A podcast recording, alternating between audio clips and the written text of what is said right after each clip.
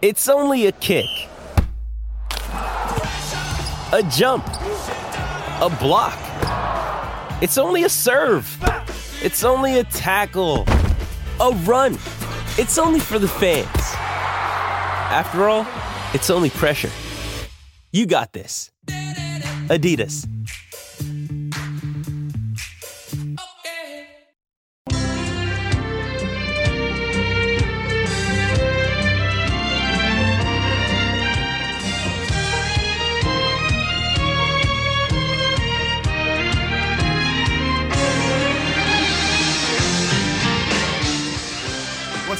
Everybody? Welcome to a brand new episode of Crossed Up. Anthony Sanfilippo is here. I'm Bob Wankel.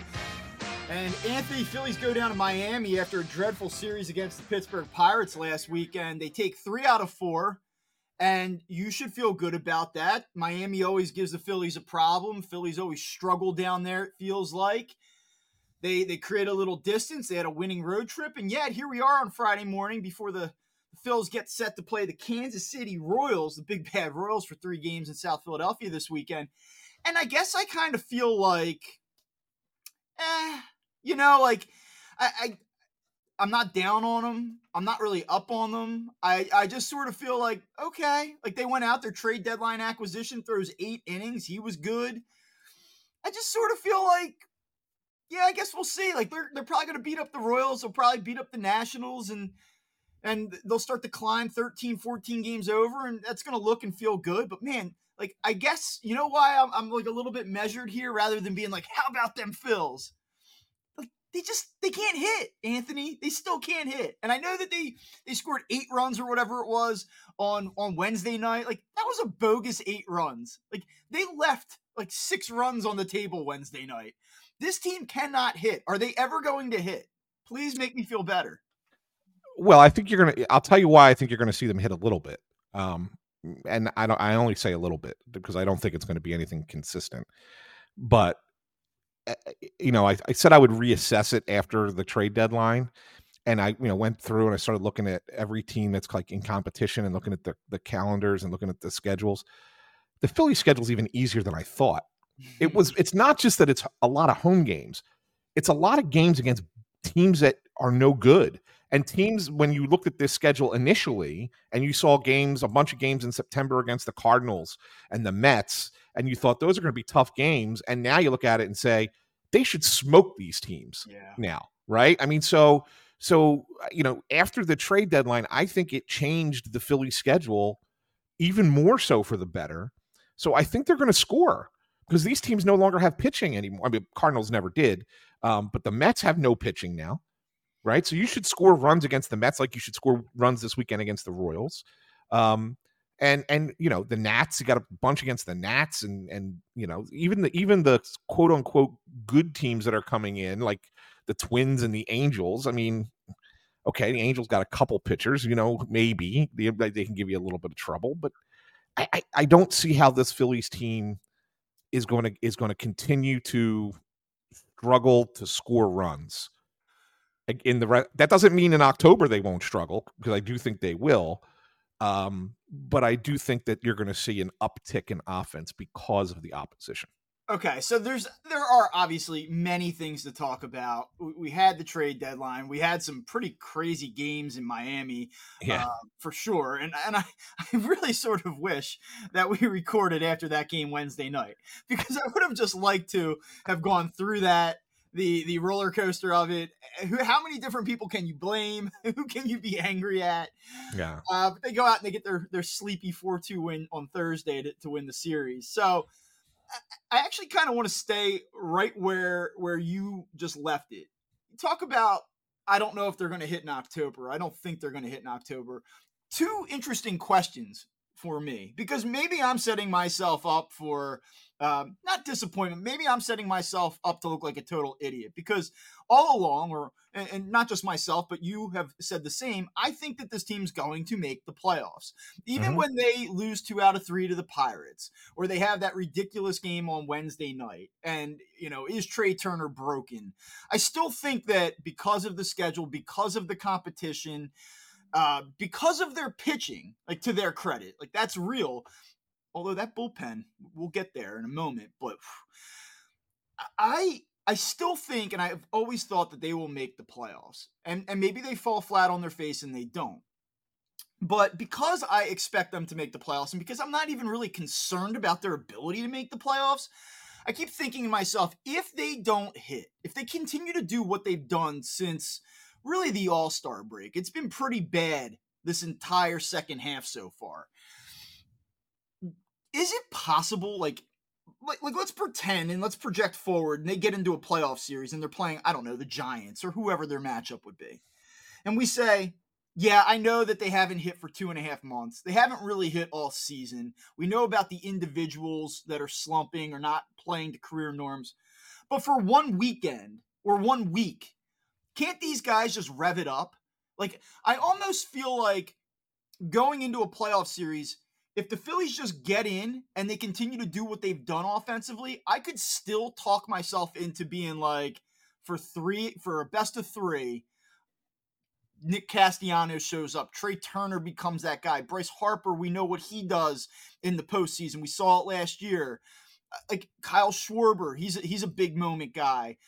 Stott and Bohm, like I, I can still talk myself into this lineup being a threat, even if they don't pick it up. Well, they're definitely a threat, and, and again, it's more because, like you said, it's more because of the pitching. Like that. That's why they're a threat right now, in my mind, in the National League, they have the best staff in the National League right now. Now, the Braves can bring some guys back if they get if they get healthy. Obviously, I think that Atlanta can be ahead of you. Um, same thing with the Dodgers. I think the Dodgers have a couple guys that if they're if healthy, they could they could potentially be ahead of you in, in pitching. Um, and Milwaukee's got really good pitching too, but I, they're again they're they're top heavy. Um, if you can get past one or two guys, or even have a good game against one of their better starters, you're probably in good shape against them because their lineup is even worse. Um, so with that being said, I think yeah, in a short series, this is a team that's built for the playoffs right? It may not be as successful in the regular season as it would be in the playoffs because of how it's built. It's it's designed to win short series against good teams. Right. That's what it's designed for. Um, and so, yes, just getting into the playoffs is a good thing for the Phillies. Yeah, they could be exactly what you just said in a postseason series. I, I think not only do I think that they're going to get in, I think that they're going to get in easy. I, I really do. Like I was, I do too. I think that the Phillies are going to have at least four games of cushion between their spot and the, the fourth team that doesn't get in on the wild card. Like I don't think that this is a final weekend. Got to beat the Mets. You know, like I, I think they're just in. I do too. I do too. I just think that, and as a matter of fact, Bob, eh, you know, beginning of the season, you asked me to give you a prediction on on number of wins, and I said ninety one was the number that I gave you for the Phillies for this year. Um, they might even pass that, not by a lot, by a game or two. I think they could get to 92, 93 these, these because of the schedule. three against Kansas City, four against Washington, all at home yeah. here. Yeah, like and then three more where, against Minnesota. yeah, to me, this is where it sort of is is like a, uh, not a fork in the road. I'm not saying that they need to go six and one here. I'm not saying that they will go six and one or seven and. Oh. I, I don't think that they're consistent enough. I wouldn't be surprised if they end up going four and three these next seven games. Like nothing would surprise me. But my point is that when you go through this little stretch here, I think this is going to dictate whether or not they're a 90 plus win team or they they kind of stay more in that mid 80s like 86 87 88 range like if you can put together that streak right now where you go 6 and 1 and you move to 14 games over like then i think that the trajectory changes and there's a little bit more of a ceiling to where they may ultimately get in terms of regular season win total. So they it's a 10 game homestand um, between the the Royals, the Nats, and the Twins. I think seven and three is yeah. is hap is happening. I think eight and two is possible. Yeah, I mean, really. I mean, that's that's when you're looking at these matchups. Uh, there's no reason whatsoever to lose a game to Kansas City. They, this is a, this is a sweep. If you lose one of these games, we're gonna be we're gonna be talking about losing the one game to Kansas City and not the two wins. I mean, yeah. because that's how bad the Royals yeah, are. Kansas City's that bad. Although they just they had a week, didn't they? Didn't they just They rough up the Mets?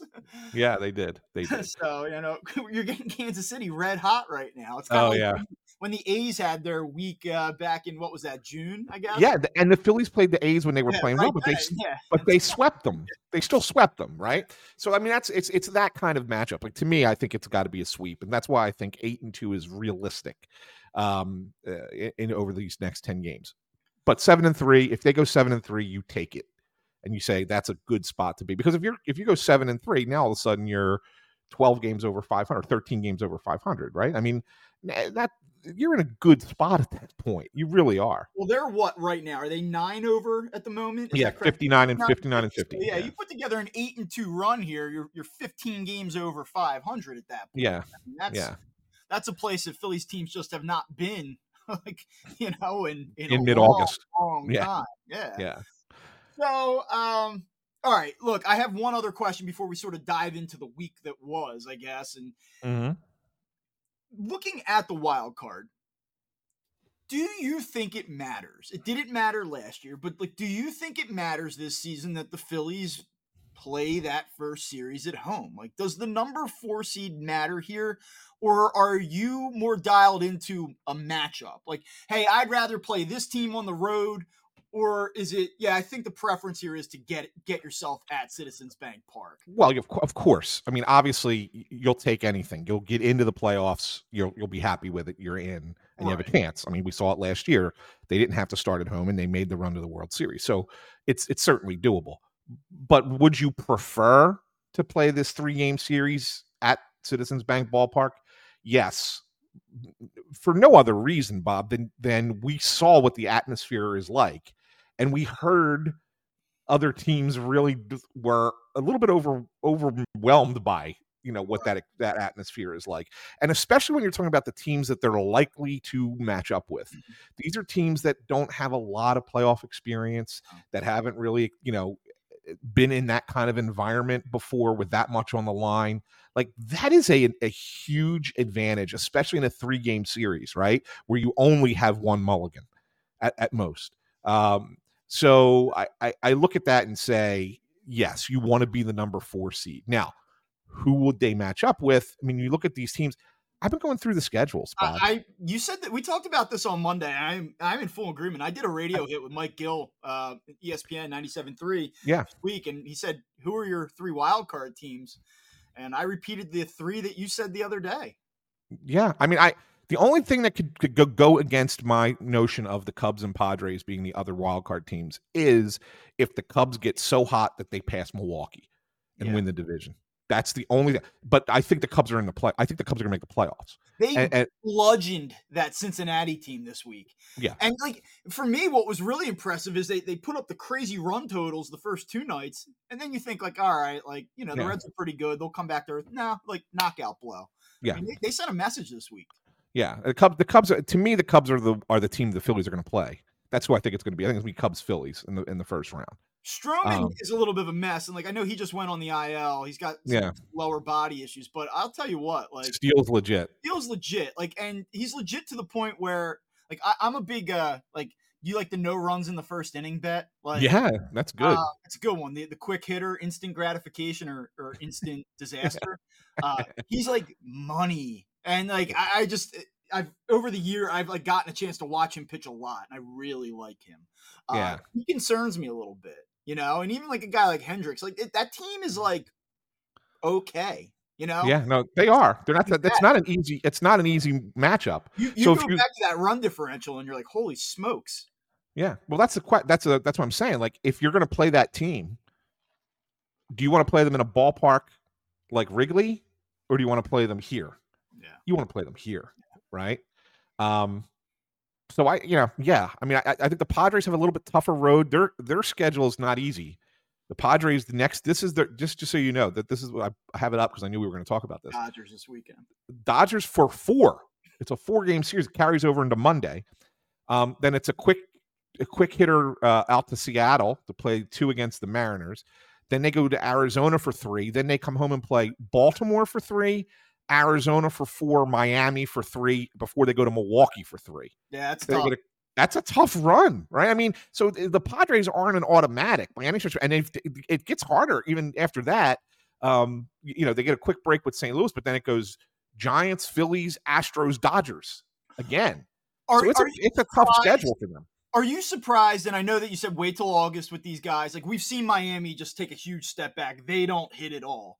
Uh, some of the starting pitching, they you know, the innings restrictions. So, certain guys are taking a little bit of a step back. Their bullpen since the All Star break has been a disaster.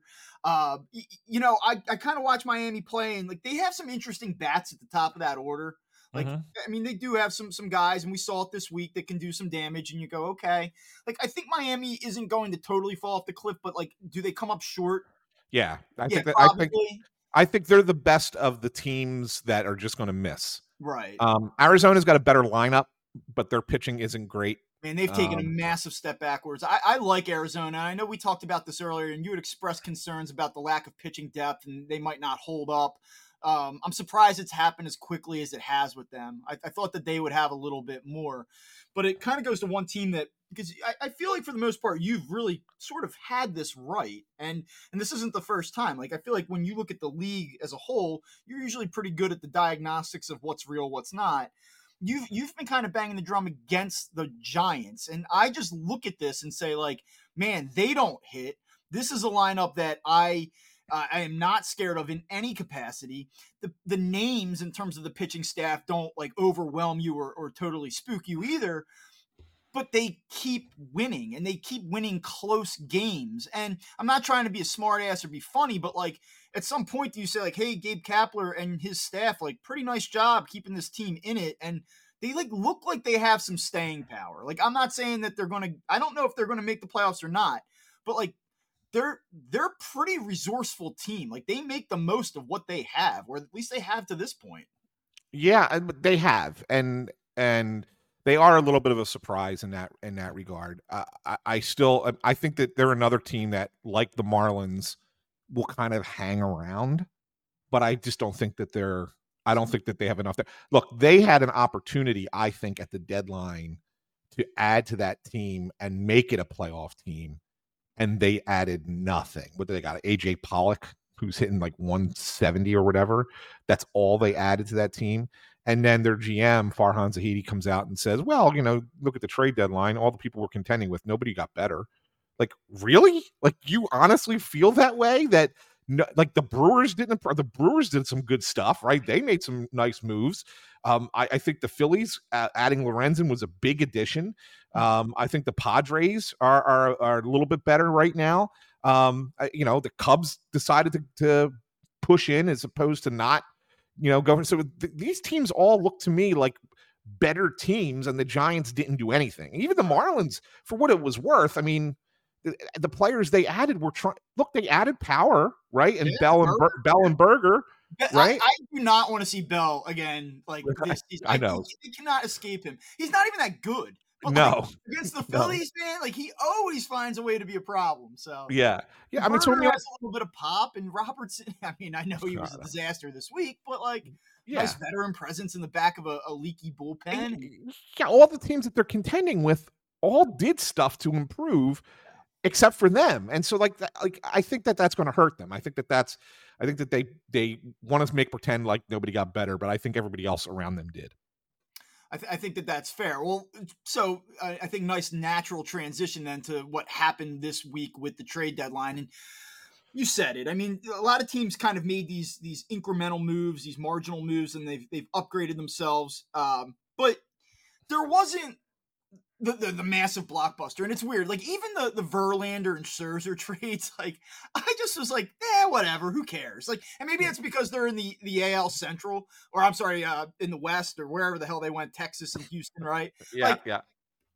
Um, like maybe like it's because I don't care about that race. Maybe it's because like I don't think that either of them are particularly that good anymore. Like I, I don't know. Like I, I guess that was a massive deal, but it just didn't really register with me.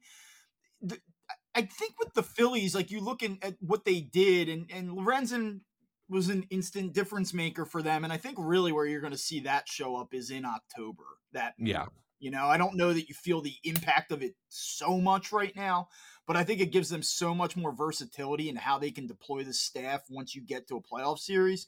And I think we need to talk about the ramifications of that trade. But you know, in a perfect world, I would have liked to have seen a, an impact bat here. We've talked about it for months now. Like the Phillies did not add that bat. And, you know, I think it kind of crawls back to the, the point that well, what was the impact bat they were they were going to add? Is Adam Duvall really going to be a difference maker here? Um, is a guy like Tommy Pham, who, for what it's worth, by the way, like I've had multiple people tell me that he's not an awesome clubhouse guy.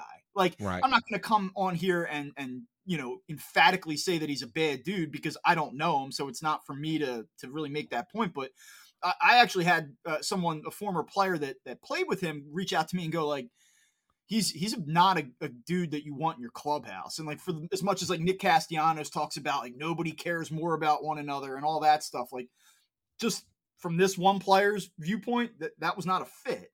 So if if you're not shopping the Mark Canhas of the world, then like what what was the move here to make? And so for that reason, like I'm not not that I need to give the Phillies a pass, but I kind of go, okay, you know, yeah, no, I, I, agree with you, and and and you know, I, I don't know if you read it, but last week before the deadline, my, my suggestion was let's not go for the big bat.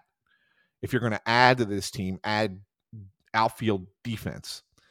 Um, of course, I was pushing hard for a guy that that uh, you know was not traded in in uh, Lane Thomas. Yeah. Um, that's who I thought would be a, the nicest addition because it was a balance between improved left field defense. Not that he's a superstar out there, but he's a you know solid defensive outfielder and a top of the order kind of guy who you know, can get on base for you. Right? Makes um, wonder what the ask was for him. You know? Yeah, it was well, probably it was probably too much. Yeah, and that was probably the, and that's why Dombrowski said he wasn't going to, you know, give up on on his top prospects for something that you know for for a player like that, and, and that's fine. Um, but in a sense, what they did here is they did exactly what I asked just from internal, and, and they basically are looking at it, and I think we're you're seeing it almost all the time now. Marsh is still going to play some games in center, but for the most part, he's now the left fielder, and they're going to have uh, Rojas, and you're going to have Pache coming back in a couple weeks. These guys are going to play center field and these guys are going to play in the outfield as the right-handed options. And yes, they're not power guys. They're not big time on base guys, although Rojas has been impressive so far in, in his limited role. Um, and Pache, when he was at, uh, when he wasn't hurt, he was hitting well as well against lefties. But that's not why you're you're bringing them. That's not why you're using them. You're using them because they save you runs in the outfield. And I, I was asked. I went on uh, crossing broadcast yesterday, and Kyle Pagan asked me, he said, "Do you have a problem with you know Rojas being very lackadaisical, like with the way he runs after a ball?" And I said, "No." Not at all, because Andruw Jones and the way that he used to run after a ball. it's it's it's he's got such a good read that it looks like he's making it. You know, he's t- he's making it easy, but that's just that's just the talent that he has. Like I have zero problem with that. It's not like he's out there being flamboyant, catching the ball behind his back or bread basketing it or anything like that. He just glides and it's like a gazelle, man. And you know, like that is going to make a huge difference to me because like we said, the pitching is really really good. That if you could provide defense behind that pitching and maybe save a running game, this this makes up for what you're lacking on offense. Right. And then if these guys ever turn around and start hitting, holy hell, Bob, do we have a whole different conversation about this team? I, I don't want to make a, a. This is a point that's been made a lot this week, and I think that we actually even said it on Monday. Before then, I heard it another hundred thousand times. But there's there is this idea that you have Bryce Harper, Nick Castellanos, Kyle Schwarber, JT Realmuto, Trea Turner. These are names. These are guys that have a track record. They've done it. And you can bring in a an Adam Duvall. You can bring in your platoon. I can hit lefties, and I have an 880 OPS, and I'll add a little pop from the right side. And you can bring in that guy, but like if if Trea Turner doesn't hit, if JT Realmuto doesn't get a little bit better, Bryce Harper doesn't like it won't matter like you cannot mask that. And so let me put a new spin on this. let me let me ask you a, a, a, different question here, or a series of questions. Is JT Realmuto yeah. the Phillies catcher in 2024? Uh, great question. I, I still say yes. I don't yeah. think that they. I'm, I do not think that. Yeah, we should probably explore this. I thought. well, no, I, I, thought this well, was a simple one. No, I thought I didn't know why you were asking. You kind of surprised I mean, me I'm, with the question. Somewhere with it, I am. But yeah, like, no, okay. I, yeah, but, but, yes, I mean he's yes, he's going to be the guy in, okay. in 2024. Yeah, is is Trea Turner going to be the shortstop? Yes. Okay. Is Bryson if you would have started if you would have started that one, I would have I would have been I've, I've been following this path a little bit easier. But go ahead. Is is Bryson Stott going to be the second baseman? Yes. Sure. Uh, is Bryce Harper going to be the first baseman? That's a tough one. That's that I'm not 100 percent sure on. But I mean, he's he's going to be something. He might be the left fielder next okay. year. Okay. Is Nick Castellanos uh, in left field then? No, no, no. I think Harper might go to left. Oh, Harper eh, goes left, Castellanos stays in right. Just keep Castellanos in right, yeah. Schwarber's your DH, and then Marsh is running around out there with the, the Paches and Rojas's of the world, or you know, insert. Yes, I mean something like that. I mean, yeah, I mean, there's there's always a chance that somebody gets moved somewhere, right? Yeah, but I, I, one, one other question then: What about Alec Bohm? What do you do with him right now? Because is he a league average player, or is he an exciting two hole option for this team? Like, what what is Alec Bohm, right? You know, I, well, it's it's interesting because so many people are are are getting excited about Bohm the way he's been hitting, and and let's. I'm not going to knock the guy. He's hitting 290, right? I mean, is is uh, 293 now? Uh, he's got his on base up almost to 350. He's almost 800 OPS. Um, the only thing that Alec Bohm doesn't do is provide you with pop and that's that's a little bit disappointing because you kind of thought that that would be part of his game as he you know got into this fourth year uh, in the majors that you thought the, the, the power would come. But he's shown that he can be a consistent hitter. He's shown that he can find his way on base. He's got a good approach to the plate. He's very good with runners in scoring position um, and i don't think that that's a that's a, I think that he uses the whole field right bob? So i think that that is what makes him a valuable bat but I get, but I, uh, again, I can see that being something you say. Well, maybe we can, you, you can, we can turn that into something else. Well, I get, I get that idea. That's kind of where I'm ultimately going with this whole thing. Like, do the Phillies have money to spend this winter? Sure.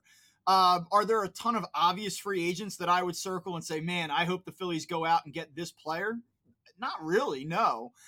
And when I look at each of these guys on an individual basis, I say, well, yeah, I guess it's reasonable to expect that they would be back next year. But here's my point this is not going to be the lineup next year. Like the Phillies know that this lineup's not good enough, right? And yeah. they weren't able to address it in a meaningful way in the short term, but they're going to be forced to address it, I think, in a meaningful way beyond this season.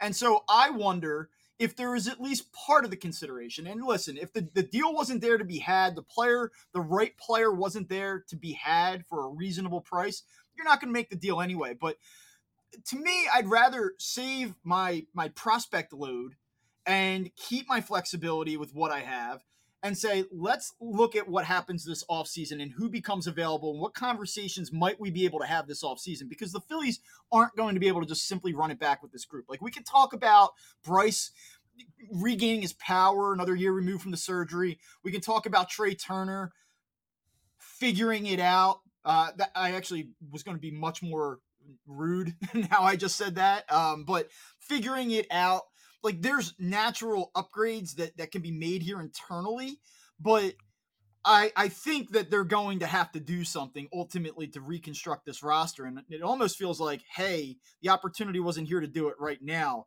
but this winter, you you bet we're going to look at how to do it. And they're going to have to. Yeah, yeah, they are. I think they are, and.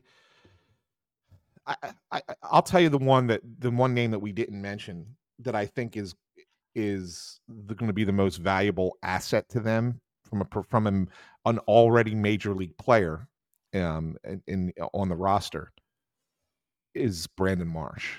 And I think if Marsh continues to have the season that he's having, finishes with an OPS over 800, right?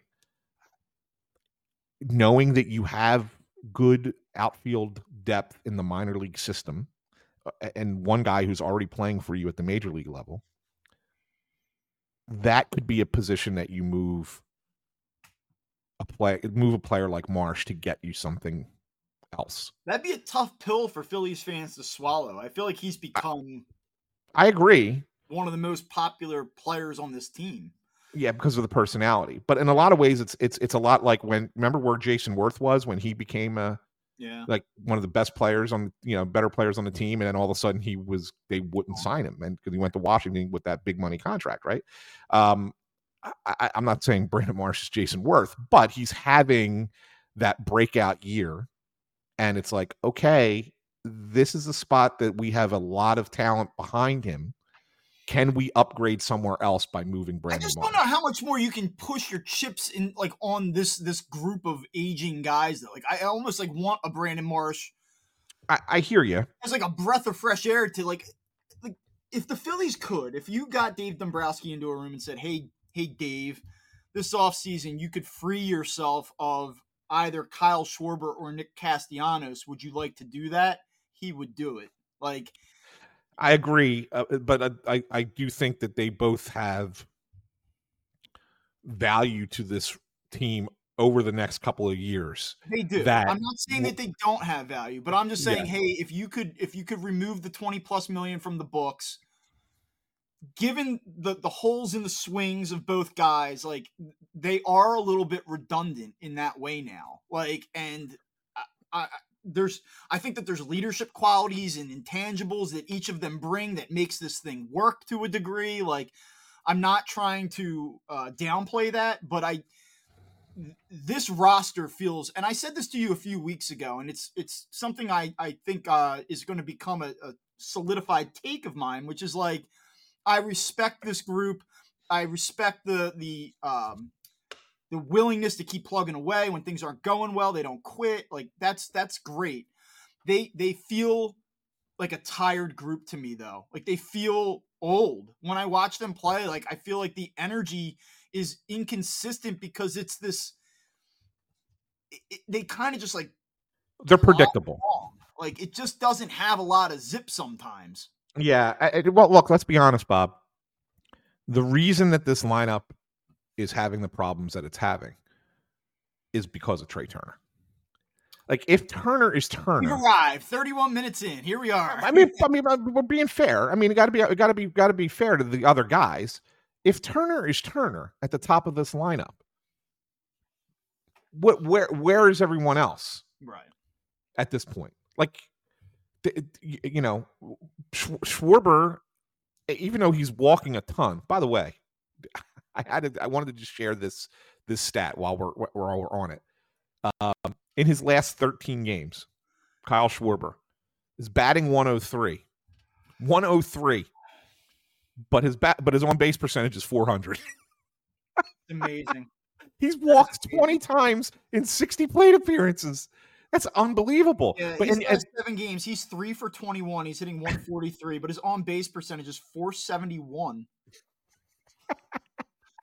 it's wild. But i don't but, know that you'll ever see a player like this again Like, no, it's it's craziness. It's absolute craziness. But the thing of it is, so he's got a great eye, right? And now you see why they want to want him to bat lead off. Um, I, I've kind of come around to that a little bit, just because you don't have anyone else to kind of fit that bill at this point.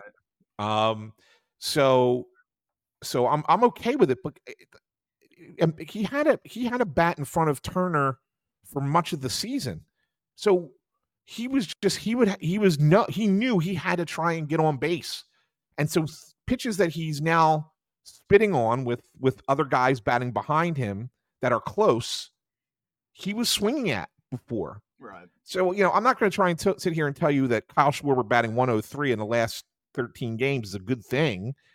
But the fact that he's walked 20 times in his last 60 plate appearances is a direct correlation to the fact that he's now got a bat behind him that teams don't think is an automatic out. So let's let's talk about Trea Turner again.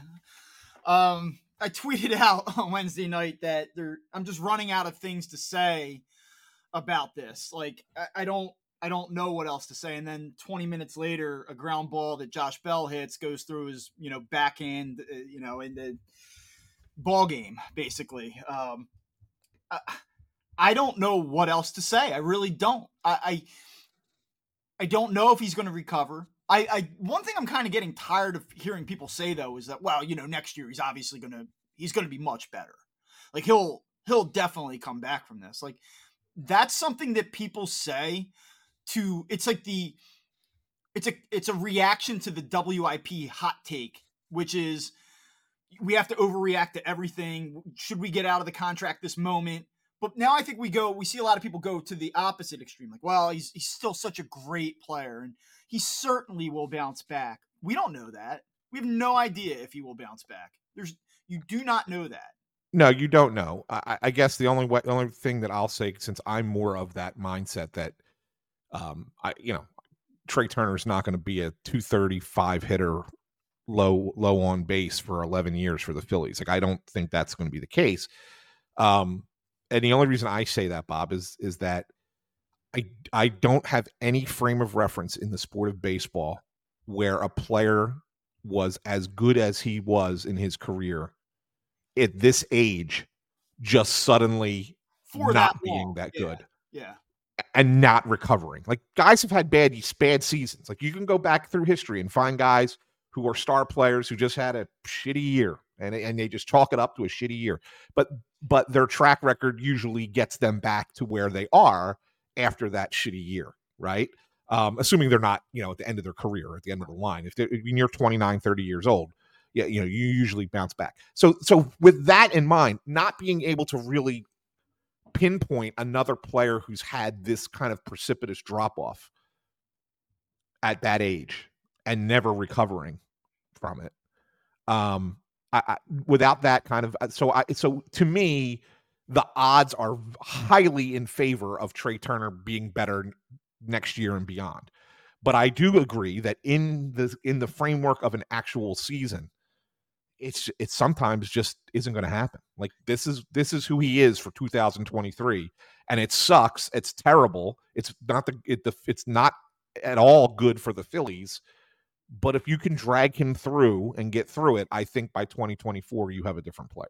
I feel for him on a on a human level because as it's been written and said, he cares and he faces the music and he takes accountability and like that's all fine and well, uh, and he's done that throughout the year, but it's just it's not translating, it's not yielding any results, and Yeah. you you hope for him and you hope for the Phillies and their fans that it eventually turns, but I, I guess like while I applaud and and I know a lot of people have said like we need to give him a standing ovation on Friday night.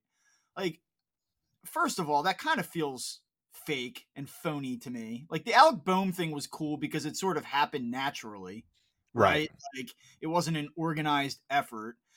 It, it just sort of it, to me I, I feel like I, I don't really want to hear anymore that he that he cares and that like he's taking extra hacks in the batting cage after his 0 for 5. Like I don't I don't care, man. Like I'm sorry. Like that's what you should be doing. You should you should care. You should you should feel embarrassed by what's happening. You you should feel like you're letting people down because you are. And like credit to Nick Castellanos. I read I read his comments to Matt Gelb and, and like that's great that Nick is is got his back publicly and that they all love Trea and that they're a band of brothers. It's awesome. But like this is a results oriented business and I, I actually think to to what you wrote is is the correct call here. Trea, go home for a week, man. Like I, I think that that's where we're at. I, I don't need to see Trea Turner in the in, in the cage taking 60 hacks after the game. And one other thing on that.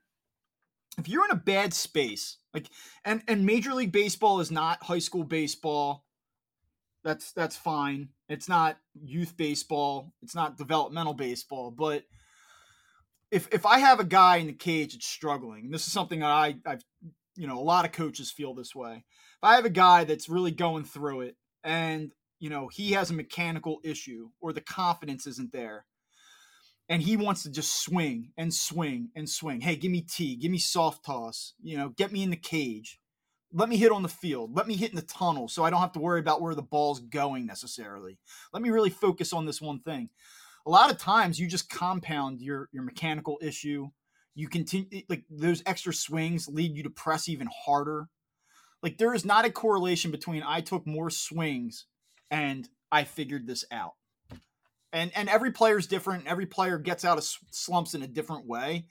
But I there is nothing about his body language, the way that he's speaking right now, what he's electing to do that signals to me that that he's about to figure this out. Now, he might this weekend against a dreadful Royals pitching staff. Maybe he does, and, and maybe that gets him going. And I hope it does. But I, I think it a full shutdown here where you just say, Trea, we're not playing you until next weekend.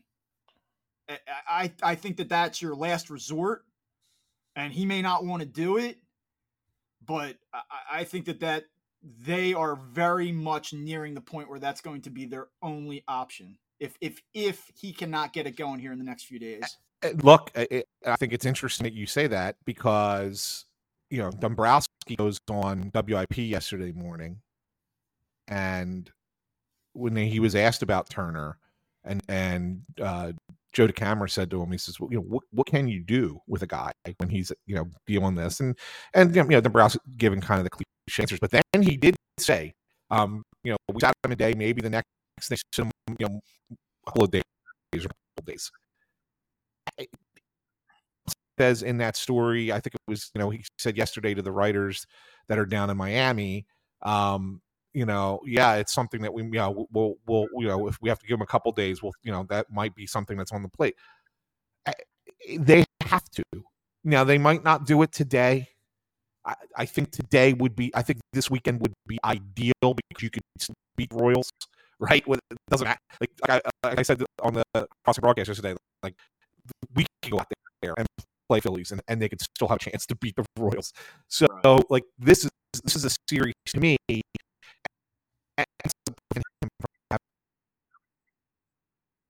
that Miami series, um, and the potential for the booing and the in the crowd and everything. Because I think, out like, base, I think well, this fan base is going to is going to cheer him tonight. I, I don't think that they're necessarily going to stand up in forty three thousand and swing rally towels, but I, I I do not think that he's going to get that booed off the field treatment. No, I'll tell you what I think it's going to be. This is what I wrote. I don't think it's going to be as soon as he's announced to come up the bat. But I think every non hit is going to be booed. Yeah. That's what I think he's going to get. I think he comes up to bat whenever with second inning, third inning, whenever it is, wherever he's at in the line, he's still batting eight, whatever. And then he hits, you know, he either strikes out or hits that lazy fly ball right field or whatever. He's going to get booed and that's just what's going to happen because the fans are are not happy. Uh, you yes, there are people who want to support him, and you might get some cheers, but I don't think so. I think you I think what you do is you let the team win these games this weekend, right? Plow through. Now all of a sudden he comes back Monday against Washington um, and the Phillies are riding, you know, a, a four game winning streak, having won six and seven or whatever the case might be. And there's some good vibes about the team again. And I think that the booing kind of falls off. It's like it, it, it goes away. It's not a thing anymore. I, I just think that this would be the smart time to do. If you're going to do it, this would be the smart time to do it. Yeah. Well, we'll, we'll see on that. Um, it's probably the storyline of the weekend going in right now. Um, and it's it is going to reach a point where let's just say it doesn't get better. And I, I, guess I talked about this with the lineup in general. Like if they're not hitting, but you get to October and you just kind of hope maybe for a series for three weeks they can figure it out. Uh, what about Trea Turner? Is there any scenario in which he's healthy and you say, okay, it's not about trying to reset you anymore. It's not about trying to get your head right, but it's just about we have to play the best guys. And is there some world where Edmundo Sosa, which I can't believe I'm saying this, but I, I want to at least explore this ahead of time.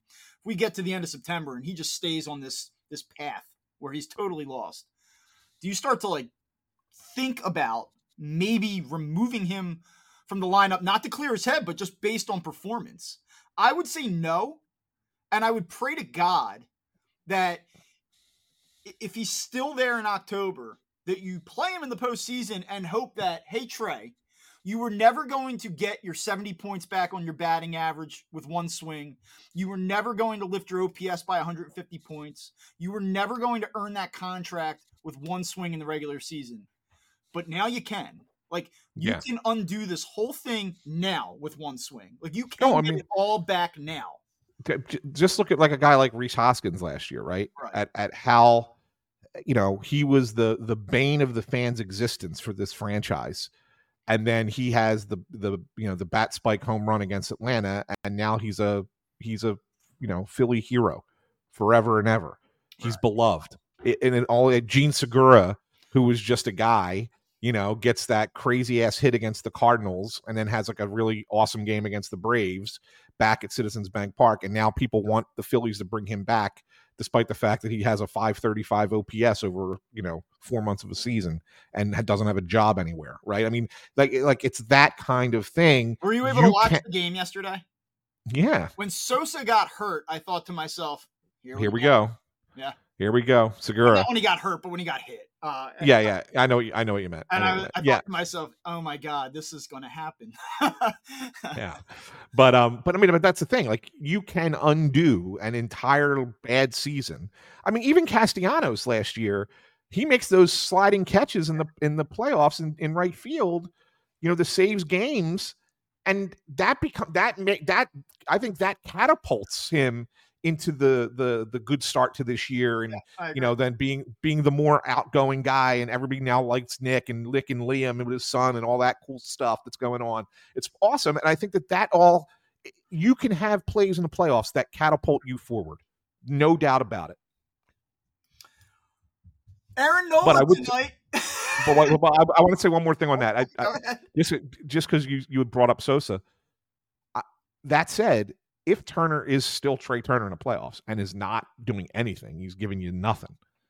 I would still play him, but I wouldn't be so um so against the idea of hey seventh inning, put Sosa out there at shortstop. I'm all for uh, like to to kind of. I think I'm with you on this. I'm all for just letting it ride, taking the potential of a turnaround at the plate.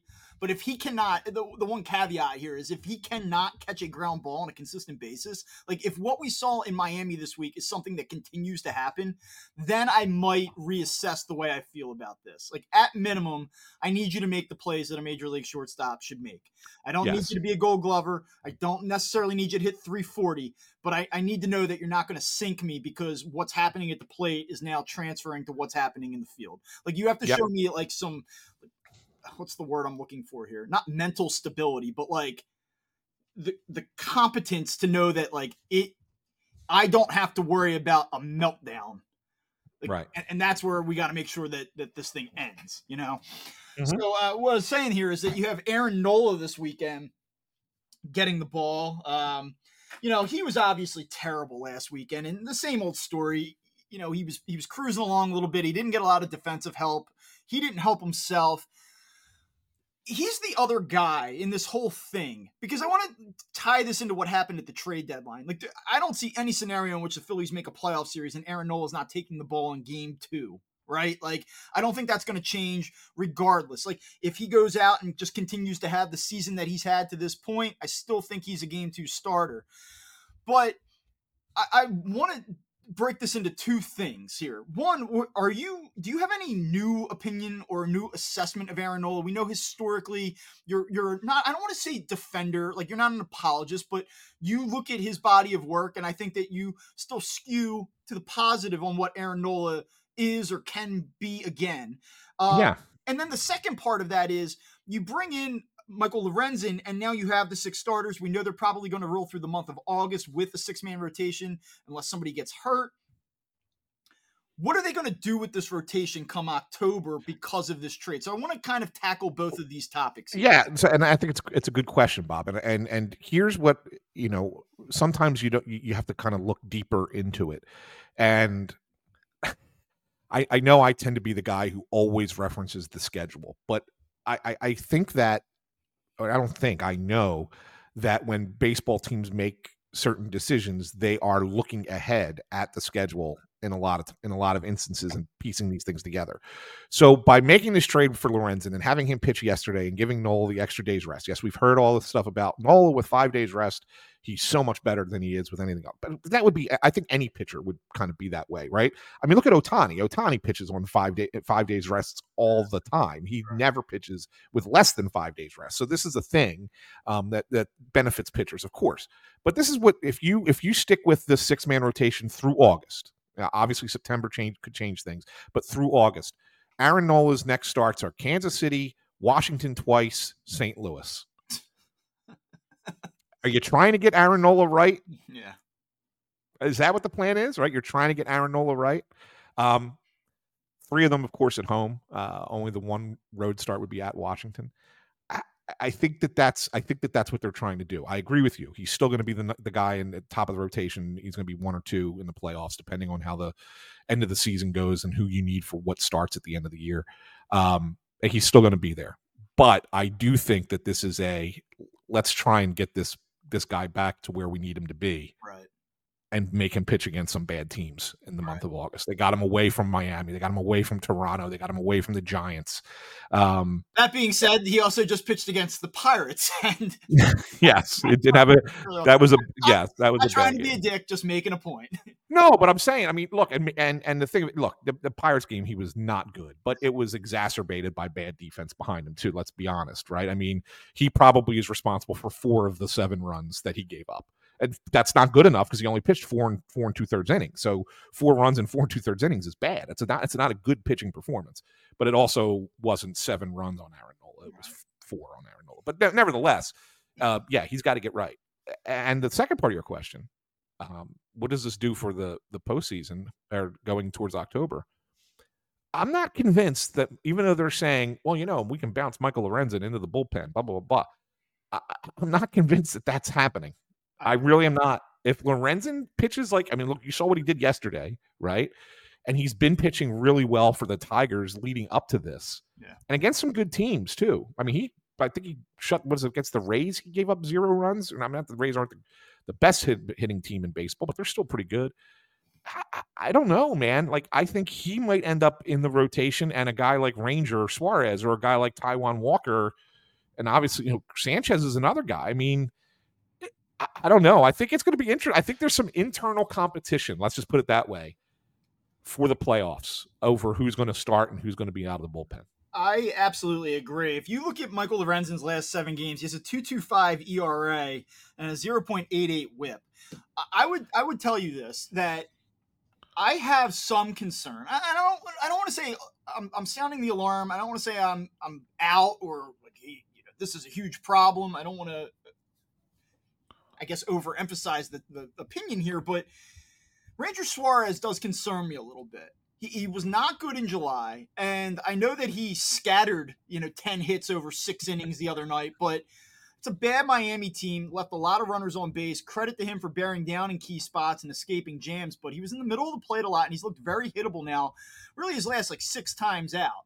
And I don't know that it's a slam dunk foregone conclusion that Ranger Suarez is starting a game three for you. And Taijuan Walker, kind of on a similar vein here, like he was not great in the month of July. He was fantastic in the month of June. He, he was not great in July. And then he comes out the other night and the velocity's down four miles an hour and he pitches through it and then he gets to the end of the start and the velocity kind of ticks back up and he's been a little bit of a weird study all year trying to figure out where he's at from start to start physically and mentally. And he's won 13 games for them. He's been a net positive for the Phillies, and I applaud that. But am I absolutely convinced that if he continues to be a little bit inconsistent here over the final two months, that the Phillies would say we trust you in in a game four? I, I, I don't I don't know that to be true. So I do think that this very much is a competition. I think it is very much open, and I I would almost I, I'm kind of leaning towards the idea that they they might want to use Ranger Suarez much the way they did last postseason, where there's two innings. We need to block off a three inning run here, where it's it's not long man, like it's not mop up, but we, we're going to get some length out of a, a guy that comes in and is sort of like that piggyback option. Like, there's no doubt in my mind that that is very much why the Phillies, in part, made this trade. Yes, you're getting a good starting pitcher, but yes, I think it gives them a ton of options of how they can attack October. I agree. I agree, Bob. And, and the thing of it is, the, the, when you look at Suarez as a potential guy for that bullpen uh, in those in that role that you were just describing, the one thing that you really like about him, even though he's not been great this past month, is he's unflappable. Mm-hmm. He just is unflappable, and so you bring him into a spot where that where that is such a high leverage situation because it's the play just because it's the playoffs in general and then it's a high leverage in the game kind of situation i think suarez has the the right mental yeah, all, all, of that slow heartbeat shit that you hear yeah. them talk about all the time like that matters more in the playoffs like it if, does. if that is one of your attributes like if that's something that you possess that stuff plays up more in october than it does in the middle of july Agree. And, Agree. and, for that reason, I could see him being a guy in that spot that they, they go back to. They had success with it last year, and uh, I sort of think ultimately that's where this is going to go. We'll see. Yeah, I do too. I, I, I do too. It is, I know Sanchez has pitched great, and he may end up staying on the roster as as a long guy in the bullpen. But I do think ultimately your four starters in the playoffs are going to be Wheeler, Nola, Lorenzen, and Walker. Uh, any issue with the uh, decision to uh, DFA uh, Vasquez and and keep Covey? I mean, I you know, no, I, I, I mean, I don't have a problem with it. Um, I'm not a big Dylan Covey fan, right? You know, he. Had, I know that they, I tweeted out the other day. He's. I know. He's appeared. Eh, really, forget the ERA and the numbers because they're all yeah. low leverage spots, but. I think my point is he's pitched once every six and a half days since he's been here. Like they don't use him. So yeah. if that's really what he's here to do is to just knock out three, four innings, or if your offense screws around and can't blow a game open, or your bullpen blows a lead four times, like then Dylan Covey might have to pitch in an important spot like he did on Wednesday night. But other than that, he's never going to see a game. I know Rob said that the other night that he might start pitching in more high leverage situations. I'll believe that when I see it. But uh, for what he's asked to do, uh, he's actually done a fine job with it. Like, let's yeah, not act like Andrew Vasquez. Like, seriously, like, let's not act like Andrew Vasquez is some high upside reliever. He hasn't no. been great lately. He came in on Sunday. You want to talk about blowing a game late? That was non-competitive. It was here you go. Here's a spinner, middle of the plate, ball game. You know, and yeah. everyone was so pissed at everything else offensively, and and the fact that they were playing horrible defense that nobody even blinked that he came in and just threw slop up there and it got piped. So uh, he's going to be he's going to surface. He's going to be in someone else's bullpen. He did a nice job for the Phillies. No knock against him, but like let's not act yeah. like oh my god, the Phillies just no. And, and and it also doesn't matter because I honestly don't think either one of them are part of your postseason. No, no, no, no way, no way. Right. But so Covey, I mean, he the other night did his job. He he actually came in and and and did what he was supposed to do. He did he did save that game the other night if they make the play they need to make. It's you know, yeah. like I'm not I'm not sitting here telling you that that he should be part of a playoff roster or anything, but he's yeah. not been as bad as the fan now, base you, wants to. I think I think you, you keep Covey ahead of Vasquez just because he, throw, he the, the, pitches that he has, what the the stuff that he has in comparison. Vasquez throws eighty percent sliders. That's it. That's all he's got. All right, uh, you want to go with a uh, one last? I do have one last thing here. A root canal yeah. this morning that I have to go to. Oh, very exciting. Bob, you're getting old, man. Like all, all these things that are happening to you. 37 um, going on 60. News came out. I don't know if it was last night or um, might have been last night. I guess it was last night. Tampa Bay Rays put Shane McClanahan uh, on a DL or IL, sorry, with forearm tightness. Okay. Mm-hmm. This this year alone, and this is this the, the Rays have a history of this. Andrew Kittredge, Tommy John surgery. Shane Baz, Tommy John surgery. Jeffrey Springs, Tommy John surgery. Josh Fleming, elbow inflammation. Shane McClanahan, forearm tightness. Drew Rasmussen, elbow surgery for the internal brace. Uh, Garrett Cleavinger, um, I think his is a knee injury, but nevertheless, um, another pitcher with an injury. And they have a history of doing this to their pitchers. Do we have to take it? This, this should baseball be taking a look at this and say, Tampa, what the hell's going on down there? And stop because year after year after year, they just trot out new pitchers. Doesn't matter. And they all get hurt and then they end up going somewhere else. and then they bring somebody else in, and they all get hurt and go somewhere else. Like, I'm what little... do you what do you suspect is going on down there? Do you think that the uh, development and like they're working on like throwing certain is it like too many well, who knows? Is it is it is it is it the is it the kind of pitches that they're asking these guys to throw? Is it the the is it the way that they're developing their pitchers? Is it the way that they're using their pitchers between starts, between you know they're on their off days, like what their throwing programs are? Like what are they like? They the Rays always try to make it out to be that we're so far ahead of everybody else with our thought process and, and thinking the game, and and this is why we're going to be successful with a low low money uh, low budget team. Um, and to their credit, kudos. Hey, guess what? You win a bunch of games. You make the playoffs every year or almost every year, um, and, and, you do it without spending a lot of money. Great, good, good for you, Moneyball Rays. But every pitcher that seems to come through yeah, there has major injuries. I, I, don't know, but I will tell you that around the game, like a lot of younger guys are learning to throw cutters. That's become a point of emphasis for for yeah. teams, and there are some you know repercussions to that. Uh, so I don't know if that's what's going on here. I don't know if there's an emphasis on that particular pitch. Um, a lot of the like the, the, people that dive into pitching analytics want you to throw cutters. Like even look at Andrew Painter, right? Like that was a storyline back in February. Oh, he's been playing around with a cutter. He's trying to implement it. And again, I'm not I'm not saying that there's any correlation between him learning and trying to toy with that pitch and what happened to him. I have no clue. But you know, could that be could that be a thing around the game and in Tampa? Yeah, I mean it's possible. Were they one of the original Driveline teams? yes. So, okay. Yeah, I mean, just, yeah, just throwing that out there. Yeah. yeah.